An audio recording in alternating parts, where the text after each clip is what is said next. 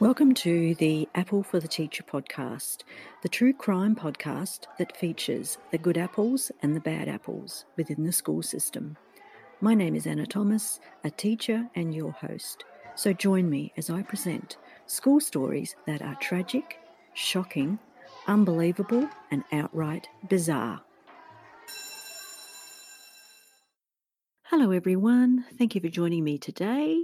Today's episode is a little different, so let me explain. You hear many podcasters say that they cringe listening to the first episodes of their podcast, and I can certainly agree with this. I listened back to the first episode, and I now know that I can do so much better. Your first episode is so crucial. It will determine if people continue to listen or not. And I must admit that I have not progressed further than the first episode when I've listened to new podcasts. And now I prefer to listen to the latest episodes. And then if I like the podcast, I work my way back.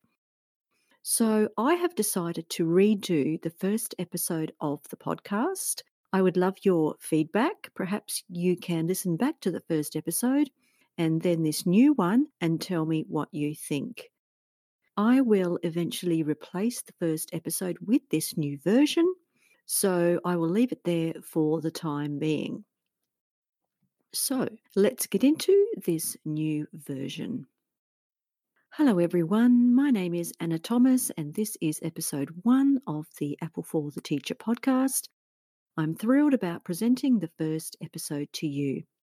First, let me tell you about myself and this podcast. I'm a primary school teacher and live in the beautiful country of Australia. In the last few years, I have joined the growing number of people listening to podcasts. So I decided to combine my love for podcasts, teaching and storytelling to create Apple for the Teacher. Each episode will tell 2 stories, a bad apple and a good apple. Bad apple stories are about people behaving badly within the school system. They could be teachers, students, parents, or just general school staff. Some stories give accounts of teachers committing serious crimes, while others are about crimes against teachers or school staff. Good apple stories will highlight commendable conduct by teachers and staff, people who have upheld the high standards of the profession. In this way, Apple for the Teacher will present a fair and balanced representation of the school system. You will hear stories of murder, suicide, hijack, sexual misconduct, bravery, lawsuits, heroic acts, kidnap and ransom, and bullying, and so much more. Although I will cover some distressing cases, my podcast is not about providing detailed accounts of crimes or the people who commit them. I will not be naming people who perpetrate crime to give them any further airtime. There are many true crime podcasts that do this, and they do it very well. My focus is to celebrate good people and to share stories which bring something positive from otherwise tragic circumstances. This is what makes the stories worth telling. So let's start with a preview of the stories today.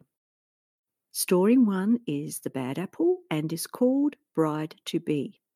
Stephanie was a dedicated teacher who went into her school on the weekend to do some preparation. Story 2 is The Good Apple and is called Wheels of the Bus. Rami was an excited schoolboy going on a bus trip with his classmates. So let's get into the first story, The Bad Apple. Firstly, I need to provide a warning that this story contains details about murder and sexual assault and may not be suitable for everyone. The stories in this podcast have been chosen because they hold a connection to me in my role as a teacher and as part of the education system. Many are stories where I can directly place myself into the shoes of the person being talked about. This particular story took place in Australia. And after hearing the circumstances of what occurred, it really struck home that none of us are immune to being victims of crime. It was the first time in my life where a crime was so close to home. As a teacher, I often go to school on weekends and holidays to do preparation, which I'm sure many of you as teachers can relate to. There really is no such thing as holidays for teachers, and we do get heckled for the holidays, but we've just learned to develop a good sense of humour and laugh it off. So the teacher at the centre of this story did exactly the same. It was Easter 2015 in Australia. Stephanie Scott was a high school teacher. She was 26 years of age and taught English and drama.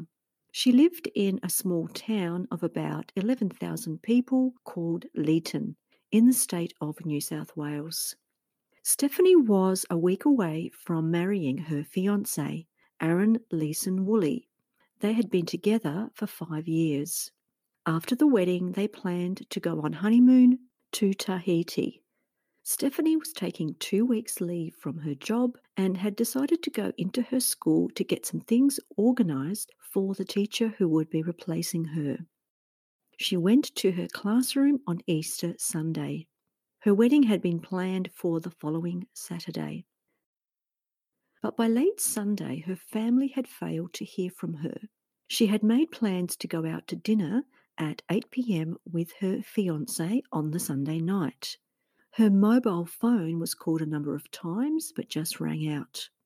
There was some speculation that maybe she had got cold feet and couldn't go ahead with the wedding. Many of her wedding guests had flown in to attend the wedding, and everyone who knew her totally discounted this theory.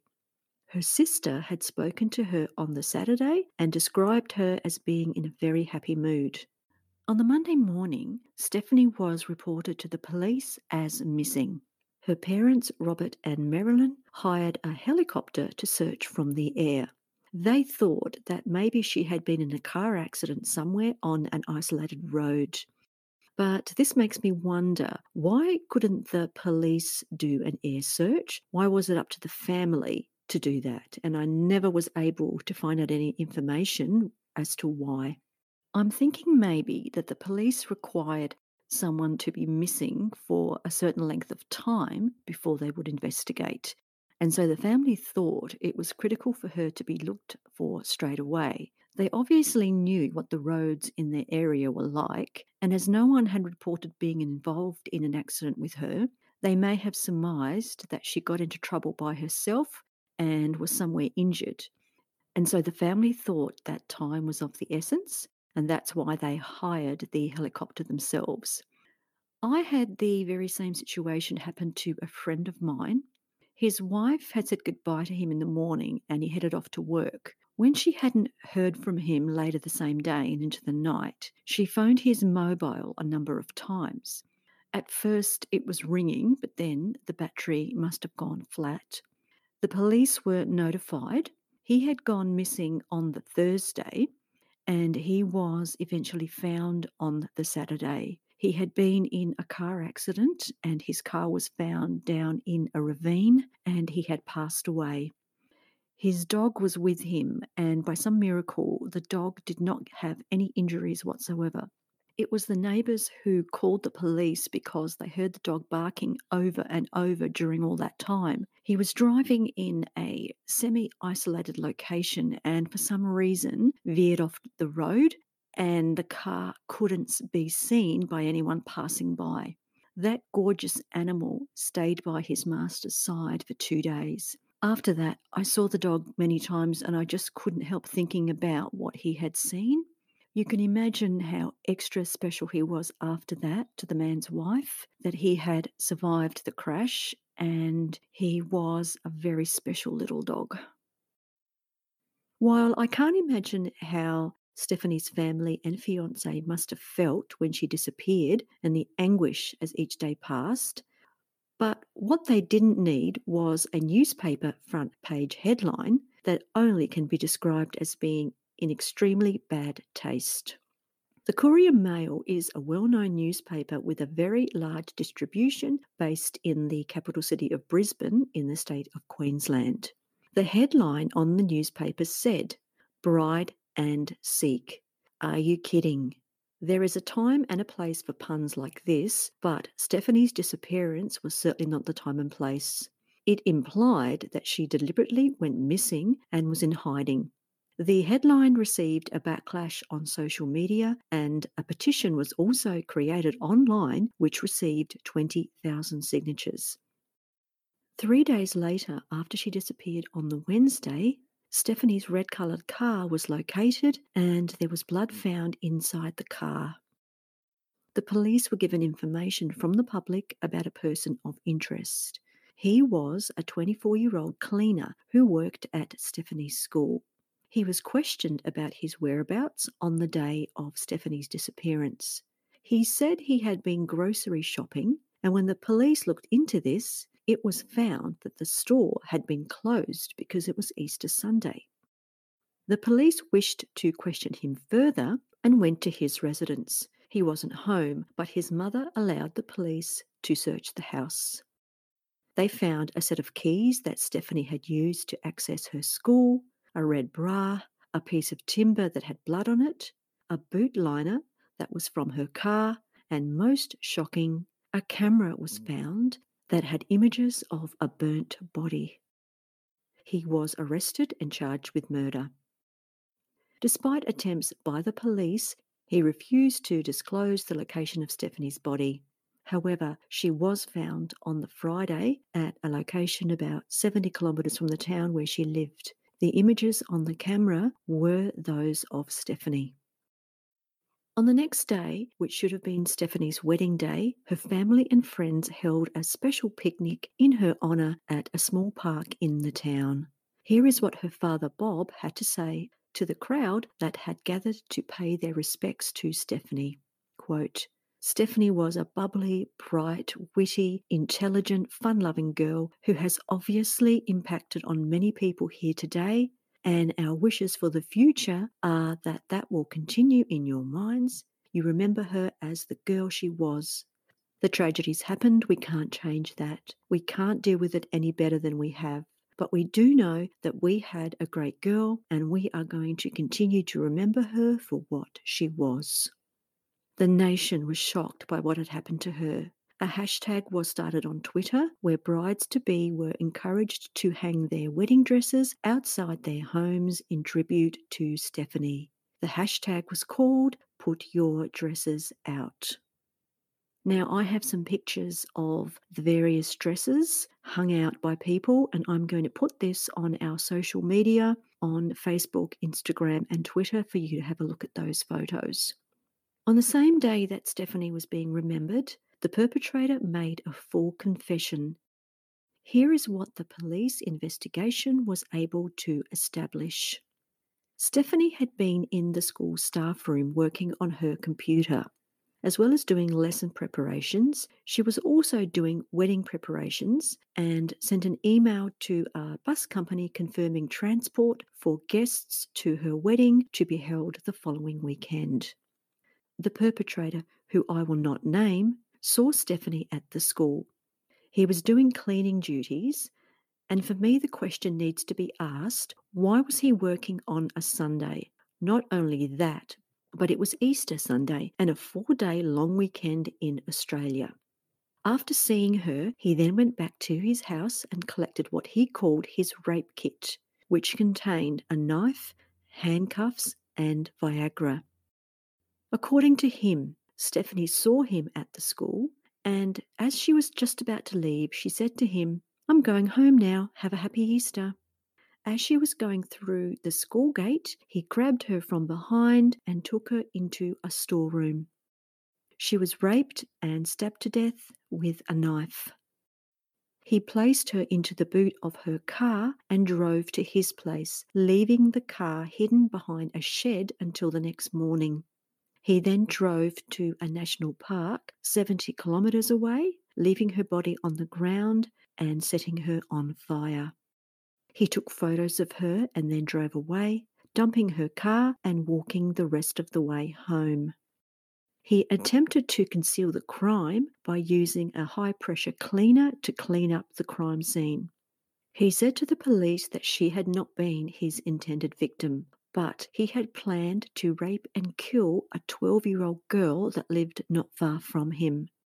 He had seen her many times playing at Stephanie's school after hours and on the weekends. She just happened to be away on the weekend that he decided to carry through his plan, so sadly, Stephanie then became the target instead. The man had a twin brother, and the police were able to establish that the killer gave Stephanie's engagement ring to his brother, which he pawned. He sent his brother a text message saying, "I'm going to send you an envelope. Keep it safe for me."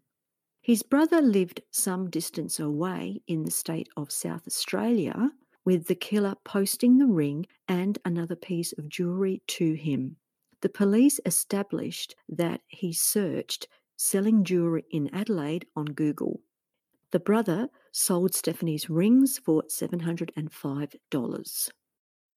At the trial that ensued, Stephanie's mother, Marilyn Scott, read out a victim impact statement. I will read just a small part of her statement. Her mother said, "It was her dedication to duty and her students and her determination to fulfill her professional obligation that saw her at school on Easter Sunday." End quote. It's just so heartbreaking reading her statement, and it amazes me when you hear about the family of a crime victim who stand up in front of court facing their loved one's murderer and give a statement. The amount of strength that it must have taken for Stephanie's mother to do this. Really, how do you do that? I guess that your love for the person is just so strong that it's the least that you can do in honour of their memory. The perpetrator was sentenced to life in jail, and his brother was convicted as an accessory to murder and received a 15-month sentence and then was released. After leaving prison, his brother spoke about his regret about helping his brother and said that he wanted nothing more to do with him. He said his actions in selling the jewellery has haunted him. But really, I'm sorry, I feel no sympathy for him. He knew exactly what he was doing, and to say sorry now is just hollow.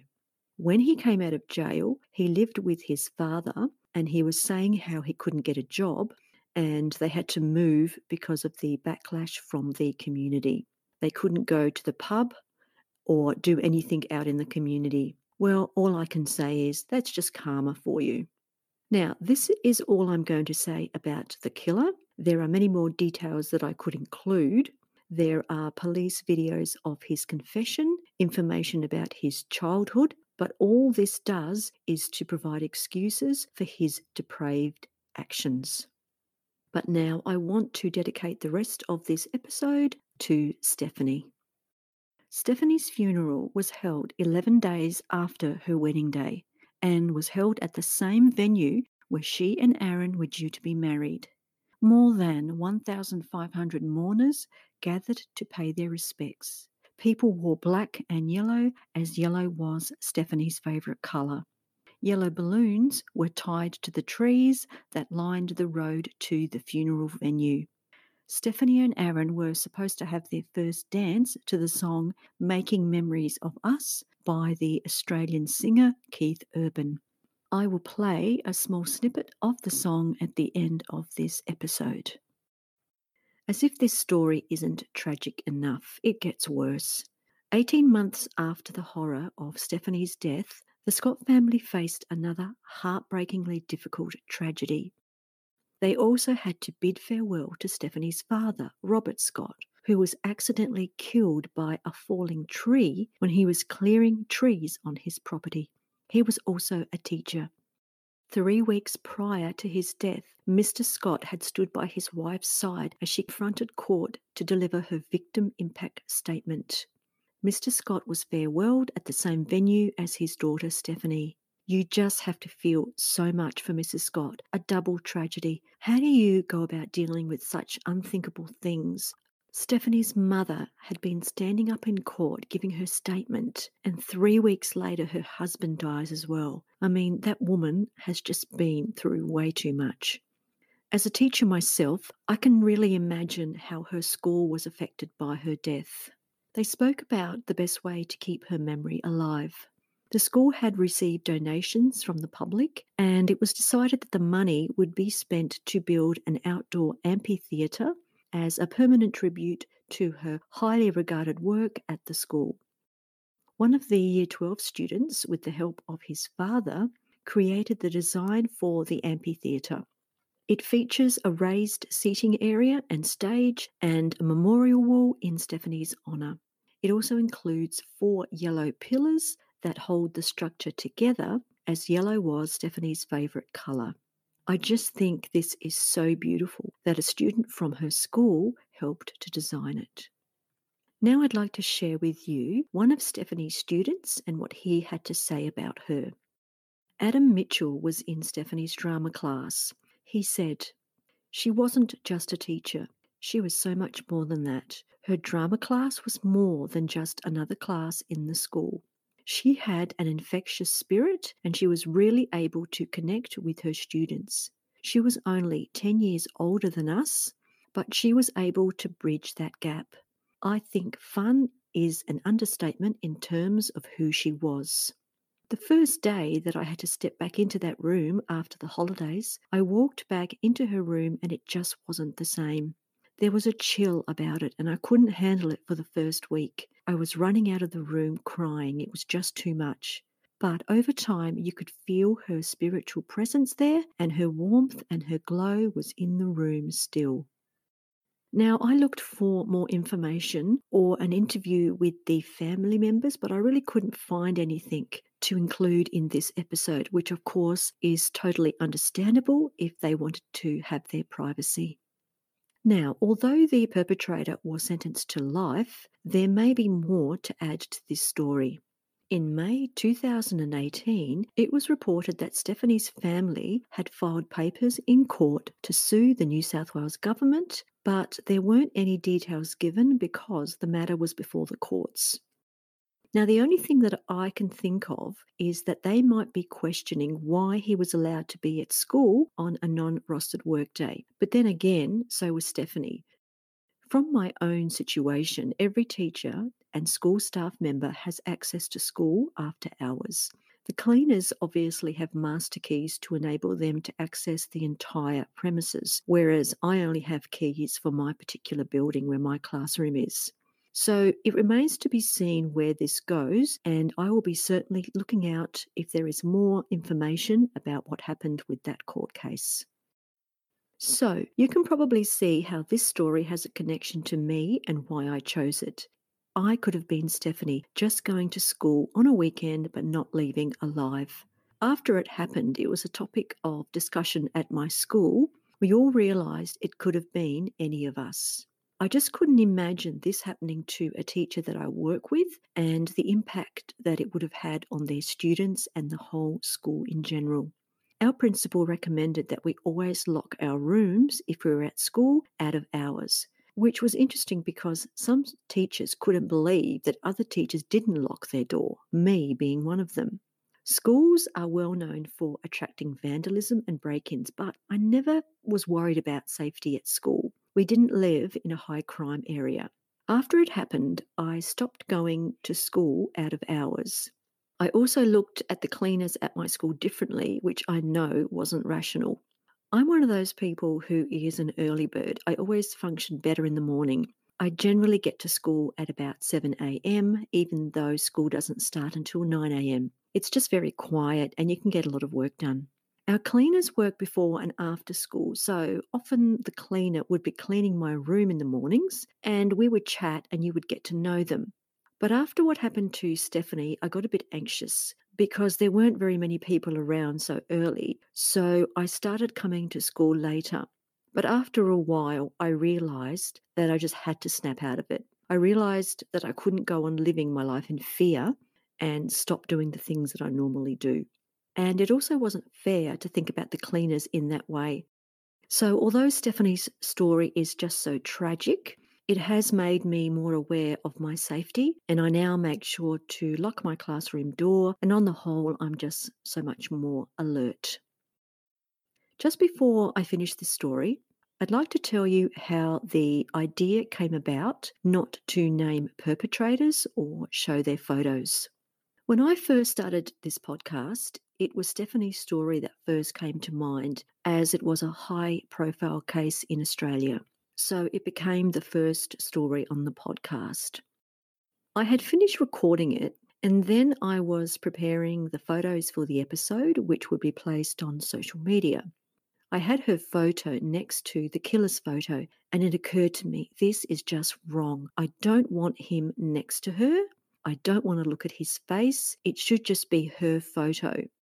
And so that's how I decided to not show the photos of perpetrators.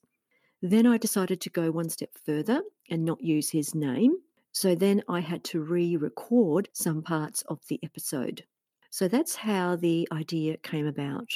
So in this podcast, you will not hear the names of perpetrators or see their images. There will be enough details about the story for you to seek more information if you choose to. I'd now like to finish this story by reading a poem that was written by Stephanie's sister Kim. Kim had written the poem intending to read it on her wedding day, which so sadly she wasn't able to do. So here is the poem.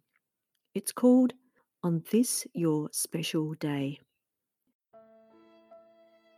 My little sister, Stephanie Claire Scott, is now a wedded wife, believe it or not. Aaron Leeson Woolley, the luckiest man, is a welcomed honorary member to their prestigious Scott clan. They met in Cownow, young and sweet, flirting at the IGA between the creamy pasta salad and cold meat. They shared car journeys along with Dad, Stewie and me. There were sparks a-flying any blind Dick could see. Twilight soccer was where it was at. Cowra played host. The competition was fat. Stephanie and Aaron made a good team, a match made in heaven, so it would seem. The car journeys home saw Dad raise his voice, critiquing and replaying the game, listening the only choice. And so Aaron listened and listened some more, realising then and there he had to be sure. Liking a teacher's daughter was no small thing, but playing soccer with her dad? You've got to be kidding. And so their relationship began. There were smiles from ear to ear.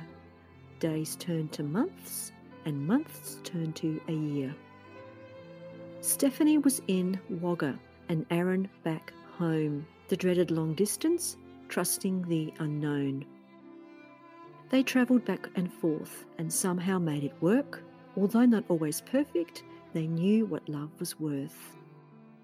Long summers together, although they went too fast, it was becoming clear to all this relationship would last.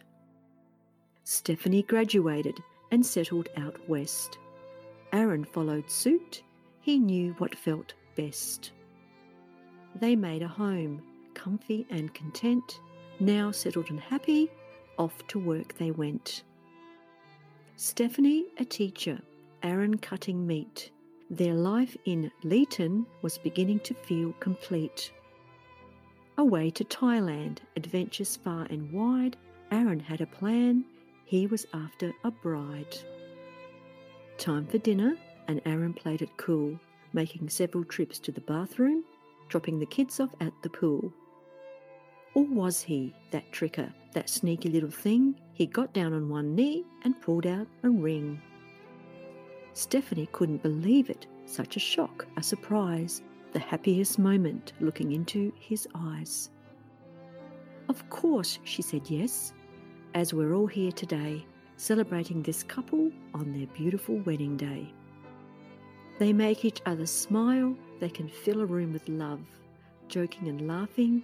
They fit each other like a glove. We couldn't be happier. It's a dream come true, to watch your sister find happiness and to say, I do. You're beautiful people. When you stand alone, together you're strong, you set the tone. I wish you all the happiness for the many years to come. May you fill each other with joy and never be glum. I'm sure you'd all agree that their bond is unique, special and happy, Their love is what we seek. Congratulations to you both. Now, friends and family, please join me in a toast to Aaron and Stephanie. So that's the end of the poem and the end of Stephanie's story. Such a sad story. I really feel for her family, for her mum and for her fiancé. And actually, while I was researching this story, I found some information about Aaron. There was a link to his Facebook profile. And when I looked at his profile, it showed that he was in a new relationship with another lady and he looked very happy. So I'm glad that he was able to put the whole ordeal behind him, although he will never forget what happened to Stephanie, and I'm sure he'll never forget Stephanie, but I'm really glad that he was able to go on and find some happiness. All right, so we'll have a break now before we go on to the next story. Let's now change direction and do a good apple story. Each episode will tell the bad apple story first and then the good apple. This way we can finish on a positive note. When someone says to me, do you want the bad news first or the good news? I always tend to want to hear the bad news first and then the good news. So this will be the format of the podcast. This next story revolves around a school bus trip. Now, children going on school bus trips is an integral part of childhood, and I can always remember how excited I was going on an excursion somewhere. And even now, as a teacher, it's so hard to calm the kids down when we're going on a bus trip. This story took place in Italy in March last year, 2019. A school bus of children aged between 11 and 13 were on their way to gym lessons.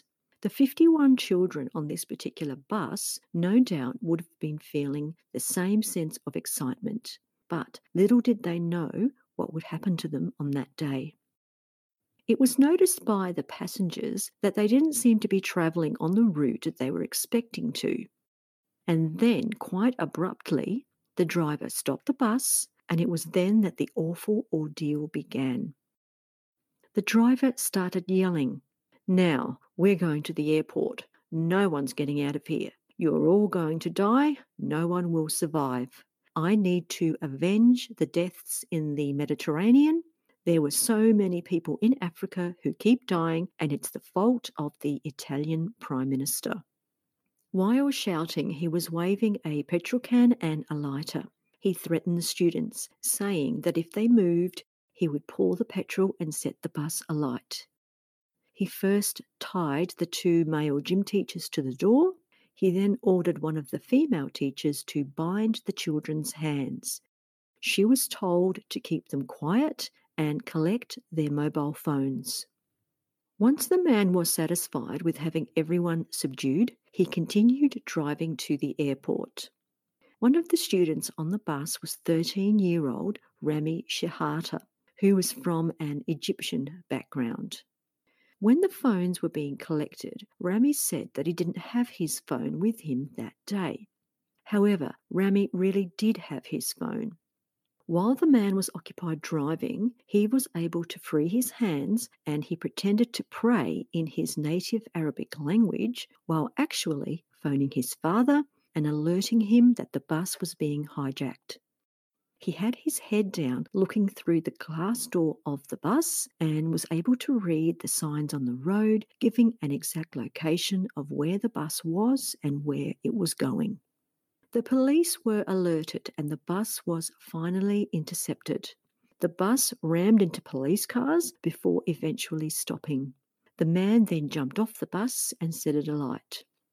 But before that, he had deliberately removed all the hammers on the bus, which were there to smash windows in case of emergencies. But the police were able to smash the rear windows and get the passengers off before the vehicle was totally engulfed in flames. The ordeal finally came to an end without any loss of life.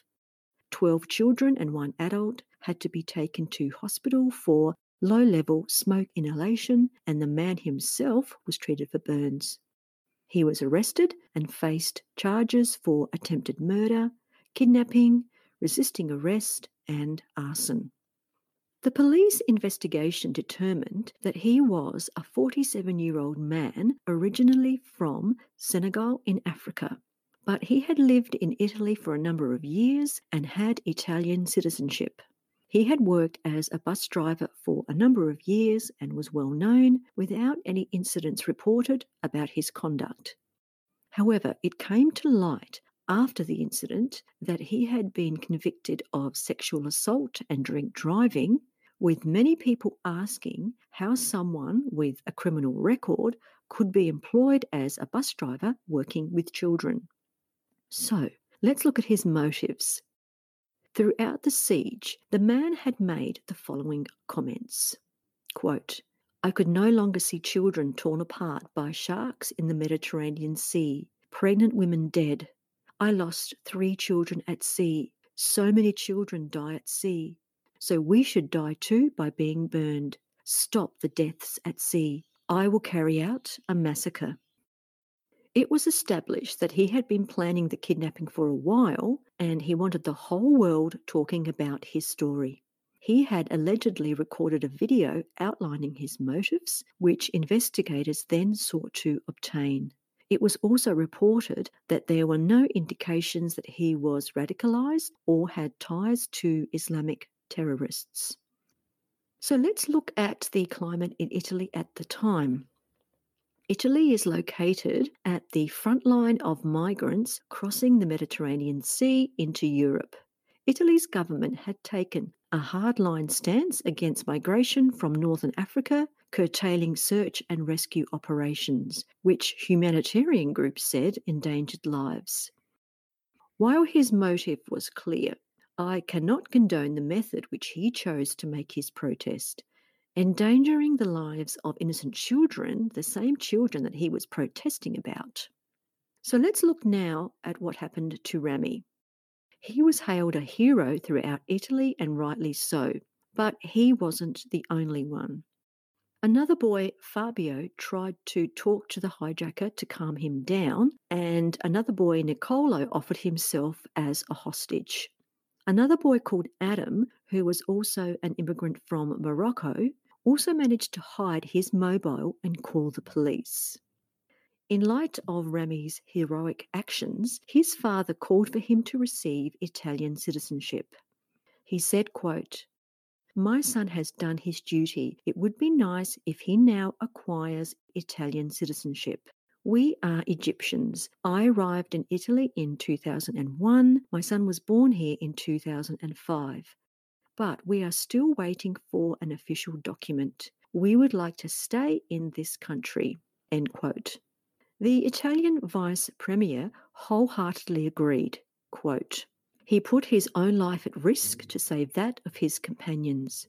It is thanks to him that the worst was avoided.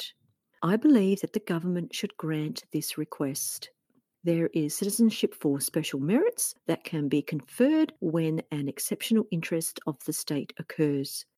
I will personally hear the Prime Minister in this regard.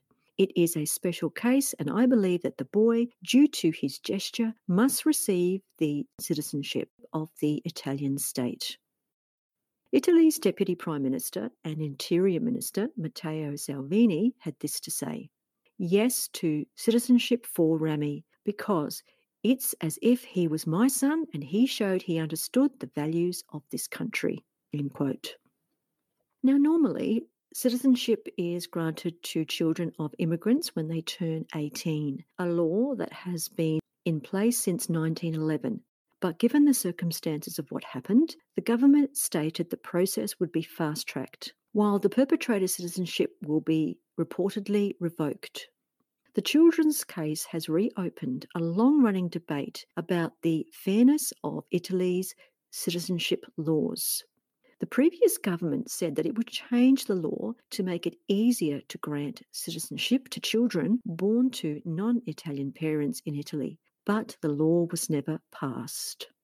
Meanwhile, many have questioned whether the government should be able to hand out citizenship as a reward, in Rami's case, or to remove it as a punishment, as with the perpetrator. It's interesting that Salvini supported the call for Rami's citizenship, as he was the architect of the measures adopted by the Italian government to limit the influx of migrants from the Middle East and Africa through the Mediterranean, which was precisely the grievance the bus hijacker had. Now, as I was researching this story, there was much said about Rami, but very little about Adam's involvement. In fact, some sources didn't mention him at all. Adam's father had this to say. Adam is a very sensitive boy, and he was very upset that everyone, even at school, talks about his partner but not him. He says his son should be also granted citizenship. To me, this does seem unfair for Adam, and I can see how he felt that way. If I hadn't looked at multiple sources for the story, I wouldn't have even known what he had done. However, both of the boys were acknowledged by being invited as special guests at a professional soccer match where Italy played a match in a Euro 2020 qualifier. A few months after the hijacking, I read that the government agreed that the two boys would be getting citizenship. However, some months later, it was reported that the citizenship still hadn't been granted. I have continued to look for an update, but as yet, it doesn't seem that it's occurred.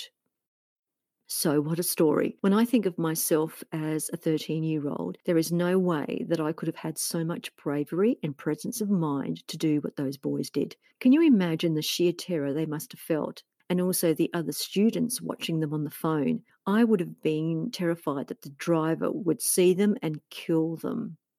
And it's interesting that there must have been another door in the middle of the bus, as Rami couldn't have been on his phone at the door up the front near the driver. He also prayed in Arabic, knowing the driver wouldn't be able to understand what he was saying. How incredible is that? This story just makes you realise that you never know what could happen. The number of times that I have been on a school bus, it's beyond belief that something like this could happen. The way these boys reacted, as an adult and a teacher, I'm sure I couldn't have done what he did. But I guess in the moment that you just never know how you would react, but hats off to them. Certainly, I think today's kids are beyond their years compared to my generation. Now I'd like to share with you my own experiences as a teacher going on school bus trips. Whenever we get on a bus, we tell the students who may have travel sickness to sit up the front. But first, I need to reserve my own seat up the front because, yes, I also suffer from travel sickness, and I have since I was a child. I hoped that I would grow out of it, but it hasn't happened. If I'm in a car, I have to be in the passenger seat and focus on the road. I can't read anything, use my phone, or have too much conversation. I once had a very strange experience where I was the passenger in a car, and we were driving along a very windy and hilly road. I mean, no, not windy. I meant windy road. Windy road, not windy road. Geez, put your teeth in. It was a windy and hilly road. So the car was travelling up and down hills and around sharp corners, etc. And all of a sudden, my hands started to cramp up. It was like I was crippled. I couldn't undo my fingers. My fingers were just clenched in a fist. So we stopped and I sat out of the car for a while, feeling very dizzy and feeling like I was going to be sick, but I actually wasn't. My hands eventually uncramped and went back to normal. I then drove the car and I was fine. Isn't that so weird? And it just never happened again. Then there was another time when we went on a school bus trip and one of the students who was sitting at the very back suddenly vomited. I was up the front, of course, and then I had to go back down to the back and clean it up as I was the only teacher on the bus. So here I am hoping that I wasn't going to get sick too, not because of having to clean the vomit, but because I was walking up and down the bus and not sitting up at the front where I should have been. I did end up being okay somehow. I also get sick on planes, and although I love traveling, I actually don't enjoy the experience. I've been to Europe a number of times, and from Australia, it's a very long flight. There are 3 legs of the journey, with one being about 12 hours. I need to have the sick bag ready and I have to ask for an aisle seat so that I can go to the toilet if I really need to in a hurry. It's the turbulence that is particularly bad and also the descent. I don't seem to have any trouble with the takeoff, but coming into land is the worst. Once I had to go to the toilet as we were descending and I was feeling sick and I was in the toilet and the stewardess knocked on the door telling me quite abruptly that I had to go back and sit down. Now, I know there is protocol, but she was just not really nice about it. Every time I travel, I make sure to ask for an aisle seat. But when you get there, how does it happen that you don't get an aisle seat when they said that they would give you one? Once I was sitting in a row of three people in the middle and the guy on the aisle was quite large. Now, I didn't say anything to him, but I wanted to sit in his seat.